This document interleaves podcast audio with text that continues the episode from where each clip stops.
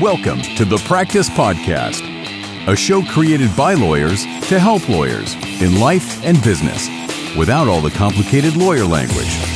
Let's welcome Bast Amron founders and your hosts, Jeff Bast and Brett Amron. Hi, this is Brett Amron. I'm Jeff Bast, and this is the Practice Podcast. And today we have a very, very special guest. Special indeed. Mr. Scott Brown. Hello, Scott. Hey guys, how are you this morning? Hey Scott, how you doing? Wonderful. We're fantastic. Scott, why don't you tell us a little bit, to our listeners about your background, who you are. Great, thank you. I am a, uh, a native Floridian, born and bred in uh, North Miami, grew up here, left for a few years to go to college at Emory, and then came back to Miami. I started my career in a family business. With, I have a finance background, BBA from Emory in finance. Uh, wound up in a family business for about 10 years. And then, uh, as a result of uh, a variety of factors, uh, found myself fulfilling my dream to go back to law school. Ended up going back to law school, graduated in 2003, and began a second career as a uh, insolvency lawyer in 2003. And we were so happy to have you join us. It's six or seven years now, right?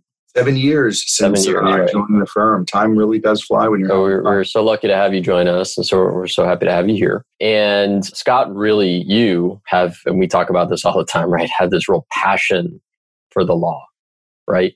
Like you really love to read case decisions and learn about not just sort of national stuff, but what local judges are doing. You really, really I do. I am suffer from some perhaps nerd affliction of loving to read opinions. Uh, I like reading Supreme Court opinions.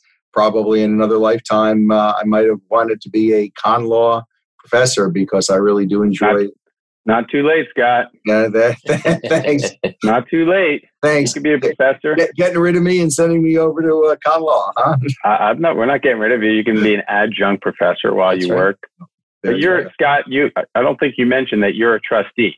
I am. I you am a, chapter, a panel Chapter Seven trustee here in the Southern is, District of Florida. What does that mean? How do you be? How do you become a trustee?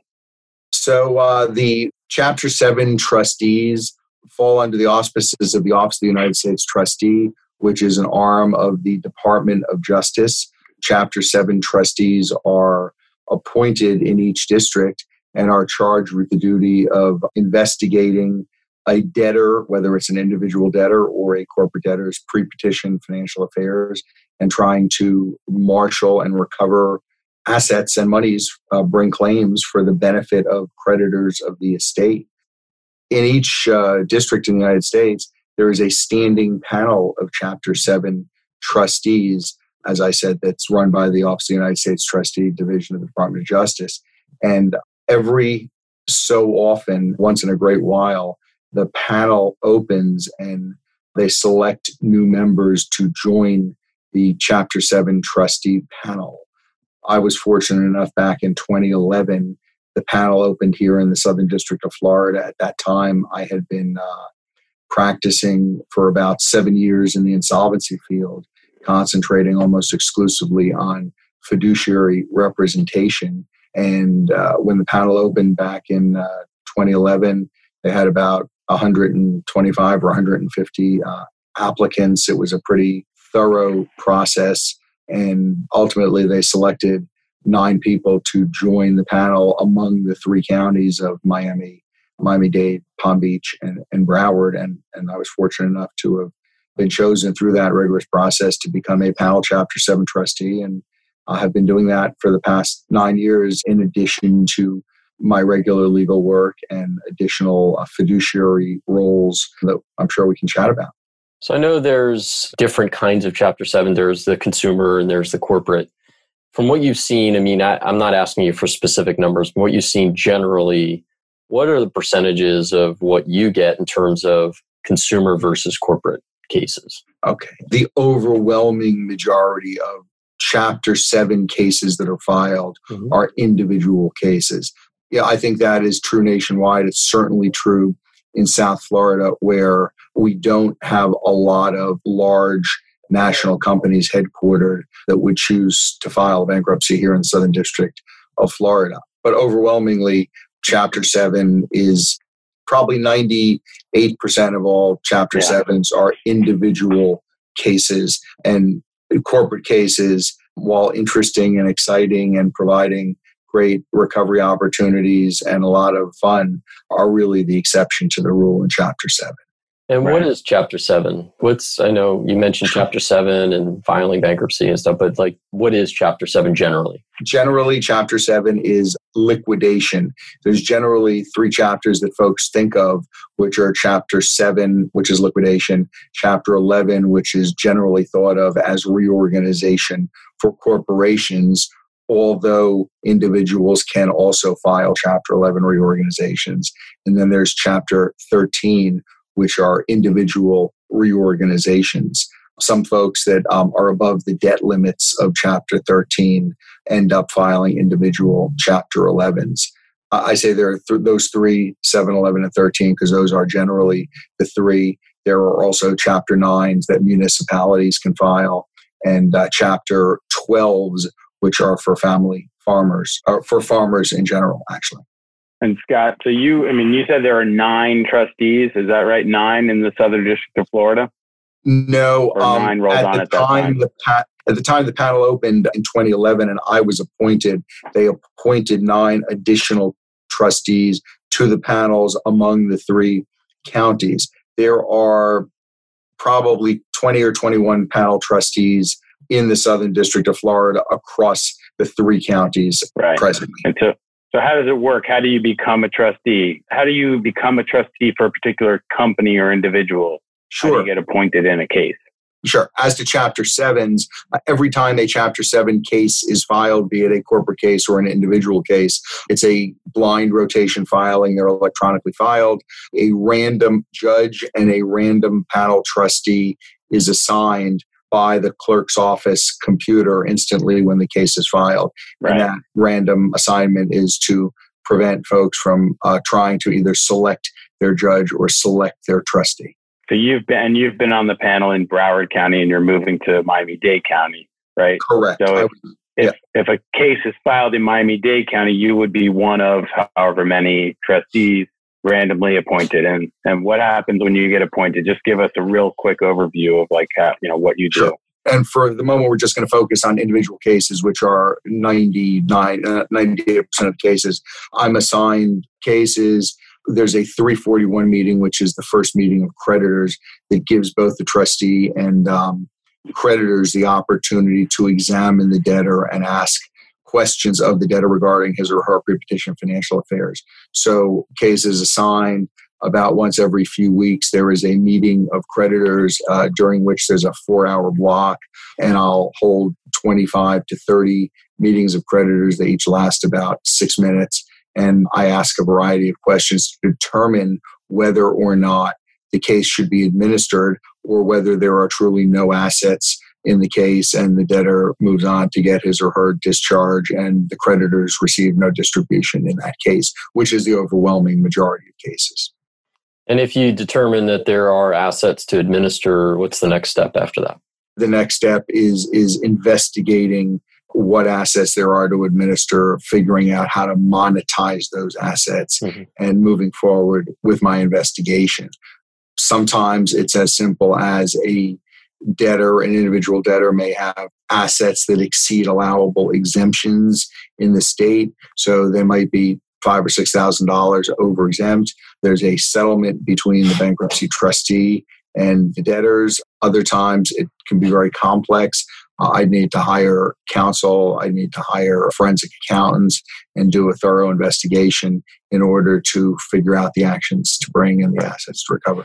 And the goal there is to, again, if there's an asset to administer, tangible asset to administer, to try to liquidate that asset for the benefit of the estate and its creditors.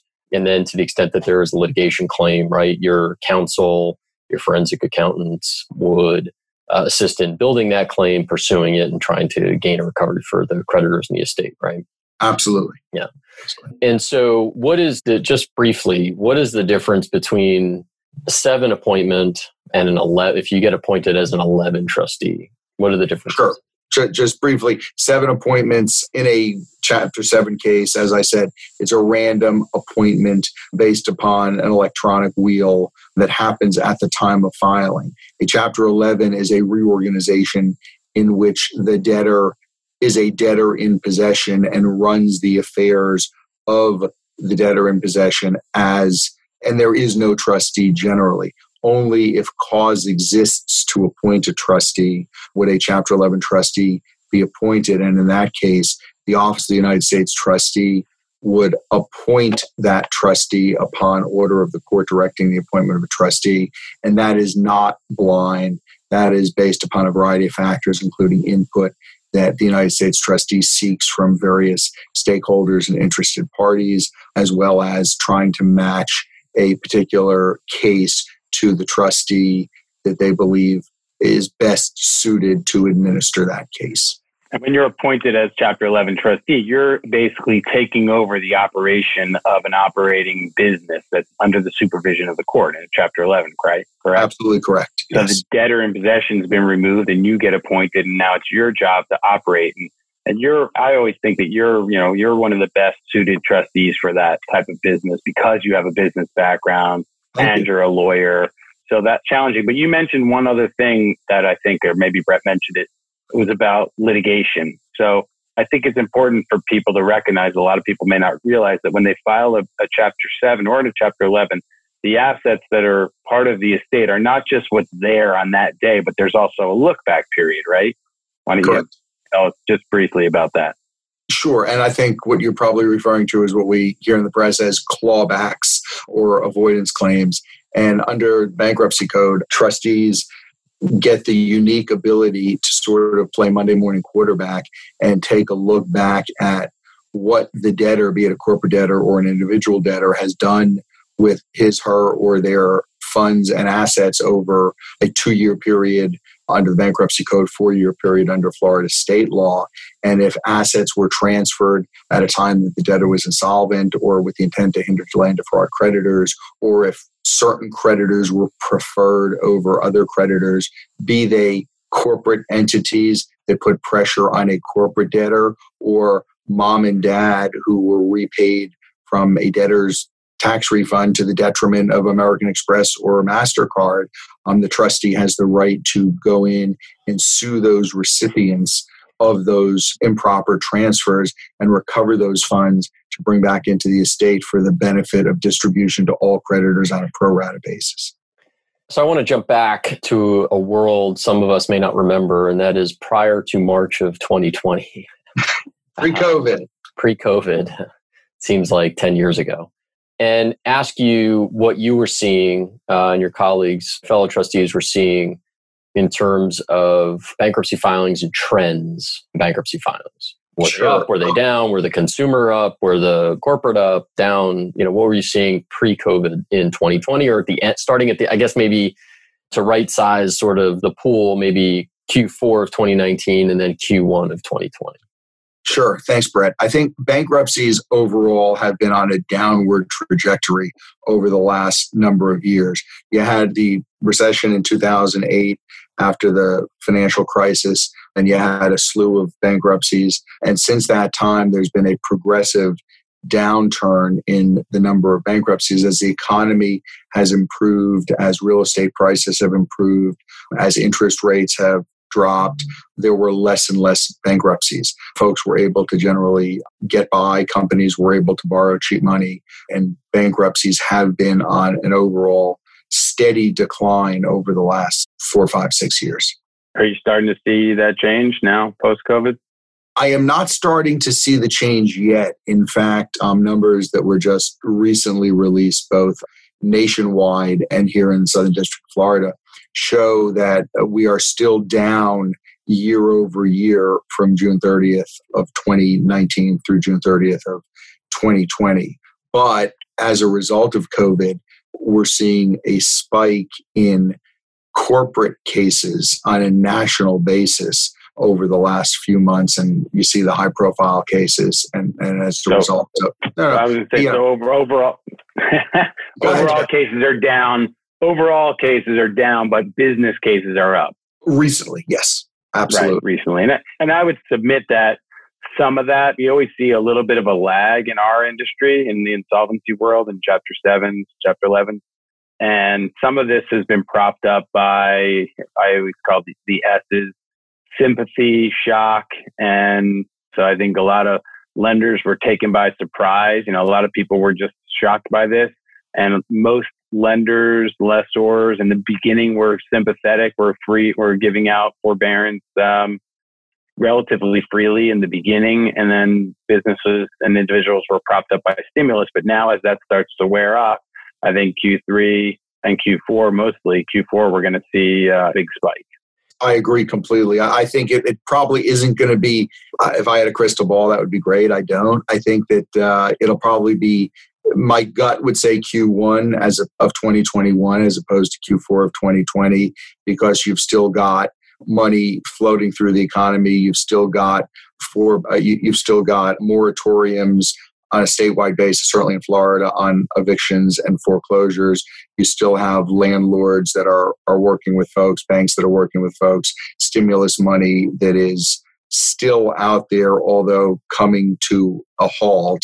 So I think generally you often don't see filings quite as strong in the November and December pre holiday period traditionally, and at least on an individual basis for individuals. You usually see folks wait until after the holiday period has passed, and if they can, until after they've received tax refunds in early February or March before they file Chapter 7 bankruptcies. And I'm sure there's still some of the folks that are holding out hope that the new stimulus package comes on. I think people, and rightfully so, might wait extra time before deciding to file a bankruptcy. Uh, it's a big step. It's not simply just oh, I file and then I'm done. it, it is a a process that maybe a lot of people don't know. It's an extensive process. And I think what we saw, you mentioned the, the 08 recession, right? What we saw in 08 was a lag, a considerable lag. And I don't think a peak in terms of the insolvency world for at least a year or two, if not a little longer, after the sort of the recession kind of kind of hit, right? I mean, do you do you see that, or do you think that may happen here? yeah, I think it's definitely there's definitely going to be a lag, and I think it's definitely the peak that everyone talks about coming. I think is is certainly a ways off. Uh, like I said, I think filings will start gradually increasing come Q1 of 2021. We don't know where COVID's going to leave us. We don't know uh, what's going to happen with closures, with businesses coming back online, whether folks are going to be able to make it and whether they seek alternatives to bankruptcy on the corporate side, be they uh, assignments for the benefit creditors or receiverships or various other avenues. But I do think it's going to be a little while before we see that that uptick in, in cases. I, I will say that the cases that I have seen, certainly on an individual basis, speaking of personal bankruptcies, people that are filing now and people have been filing over the last number of months since COVID hit are really people in desperate need of help and of a fresh start. And, you know, I, I say this all the time to people. You know, we all read about these um, bankruptcy cases where you have Ponzi schemers and fraudsters and, and interesting and crazy scenarios. But 95, 97% of individual bankruptcy filings are people that have just come down on their luck, have had problems, have tried to stave off bankruptcy, and are really looking for that fresh start. And what I'm seeing here are a lot of people that just have completely tapped out every source of dollars, that have no money, and that in many cases, this is a second cycle. You can get a discharge as an individual once every eight years. And I'm seeing a lot of folks now coming in for second bankruptcies um, that have that got a discharge eight years ago and are back in the bankruptcy courts again today. It's it's it's unfortunate and it's and it's it's sad. But it's a reality, and especially in this climate where there's no really geographic or other limitation on the scope of you know the impact of this pandemic.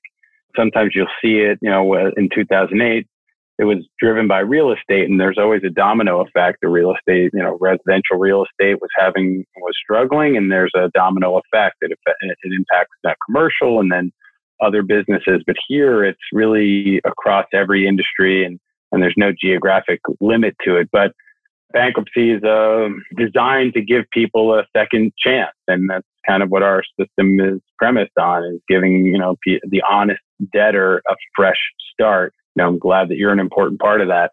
Scott, let me ask you, because there's probably a lot of non-bankruptcy lawyers out there maybe listening to this and maybe they're talking to a client who's involved in litigation or, you know, as you mentioned, being convicted. they're not bankruptcy lawyers, but they're starting to evaluate or think maybe bankruptcy is the solution. You're a trustee. You're the guy they're going to face eventually. Is there any advice you give to them now? They haven't even talked to a bankruptcy lawyer yet. Anything you can, off the top of your head, that you would advise people? To the people, not not the, the lawyers, lawyers. Anyone, anyone in that process. The lawyers, not. The, I'm talking about not the bankruptcy lawyers. I don't want you as trustee to give advice to the bankruptcy lawyers right. out there, but the others the clients and the non-bankruptcy lawyers? Uh, be transparent. If you're considering bankruptcy, tell your lawyer everything so that they can properly evaluate and engage the benefits and the risks of filing a bankruptcy. I say to lawyers out there who are not bankruptcy lawyers, I really strongly recommend that you send a client to a bankruptcy lawyer because bankruptcy is a complex process. It is a process that requires you to bare your soul, so to speak. And if you do, and if you tell the truth, you're going to get the discharge which you're looking for, but understand that there are costs to a bankruptcy, both mental and financial costs. And most times, those costs are well worth the, the relief you're going to get at the end of the day, which is a discharge. But don't try to hide stuff from certainly not your attorney. Don't try to hide stuff from the trustee. Don't try to hide stuff from the bankruptcy court. Face your problems head on tell the truth and you know 98% of the time everything's going to come out okay for you. Good advice. Sage advice.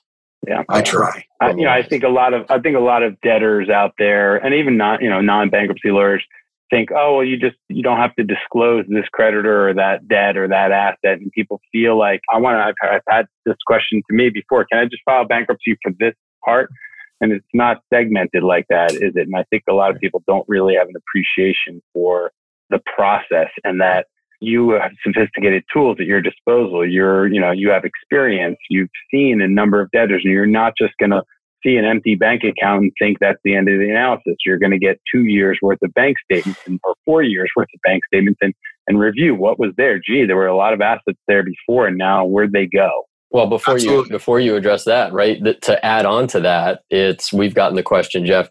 Well, yeah, I have that asset, but what if I just give it to my uncle or my cousin or whatever, right? Right, and right. you know, we've had that question. Yeah. So, yeah, we had uh, we had one client came in. She had a massive, massive wedding ring. I mean, it was one of the biggest diamonds I've ever seen, and she was in a partnership dispute, and she want we were looking at filing, and she thought she wouldn't disclose the ring. And first, besides the obvious fraud, I said to her, "Well, don't don't people know about that thing? I mean, your primary adversary is your business partner.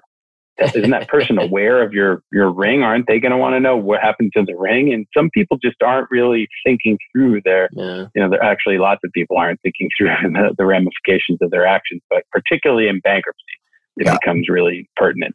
Gaming the system, you know, you can't say never, but gaming the system does not work. And especially today, modern technology, the tools that a panel trustee has available to him or her. I mean, I will tell you that almost certainly here in South Florida, every trustee runs background reports on every debtor that is assigned to them. So, be those LexisNexis reports or Westlaw TLO, public records are easily accessible today. A trustee does a in-depth dive because it's all done electronically um, using a lot of AI. So it's not like you have to have people poring over reports and spending endless hours. This information is readily available, and there are search engines and machines and algorithms that that find this stuff. And I would also say that beware of social media. People love to tell the world what they're doing on social media. And guess yep. what? The trustee looks at those social media sites. And I, I just, I can't tell you how many times we look at a social media site of a, of a debtor that lists no jewelry or very little in the way of assets. We pull up a, a social media site and there is a diamond Rolex or, or, or a fancy car. And invariably, um, the answer, of course, is the Rolex is a fake or uh, I sold it to a pawn shop, but I don't have the receipt. But the point being that social media is is is problematic for dishonest debtors because the people tend to show off a little bit on social media, and those chickens come home to roost. And I would say I would say that that applies not just in bankruptcy, but any case where there's a fiduciary or there's issues like that, right? Receiverships, which you've been involved in, have been appointed, uh, sure. or represented receivers, their assignments for the benefit of creditors, the same kind of thing, right? Where people think that they can try to game the system and ultimately catches up to them and it turns out far worse uh, for them than than perhaps if they just were uh, honest right. Without question. I mean as jeff mentioned giving the ring to the uncle or, or what have you trustees fiduciaries look at bank statements. They look at uh, financial statements. They say hey what happened to these assets? And then you're left with a choice under oath of either lying and committing bankruptcy fraud or telling the truth, which I highly recommend everybody do. And what results is that that person you gave the diamond ring to, or the kid you gave uh, your assets to, winds up getting sued by a by a fiduciary, and it's an unfortunate outcome and a much different outcome had you come clean from the beginning. Because all of these things, if you come in open kimono, so to speak, these things get resolved at the end of the day. There are negotiations, there are resolutions. Nobody, you know, no trustees I know, no fiduciaries want to go out and litigate. A bad settlement is often better than a good lawsuit because it results in more net benefit and distribution to creditors at the end of the day, which is the goal of the system. But if a fiduciary is given no choice, then uh, litigation ensues. And yeah, true. We've been involved in a lot of that, all of us. Oh, and we're yep. Agree. These are these are basic life lessons. Be honest. For That's sure. It. Excellent. Yeah. Excellent. Great advice. And I'm sure we're going to see a lot more of these cases, and we're all going to be those of us in the insolvency. We're going to be busy. Hopefully, we can get some meaningful relief for some people that need it. Scott, yeah. thanks for your time today, man. We appreciate it. Thank you for having me. Thank you, Scott. Uh, that's great. Thanks, guys. Bye. Stay safe. For more information on this show and other resources, visit bastamron.com and connect with us on LinkedIn, Facebook, and Instagram at bastamron.